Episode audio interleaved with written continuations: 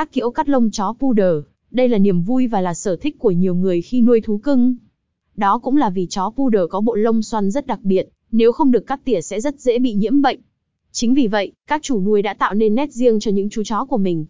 Tham khảo ngay các kiểu cắt lông chó poodle đẹp nhất và cách cắt sao cho an toàn trong bài viết dưới đây.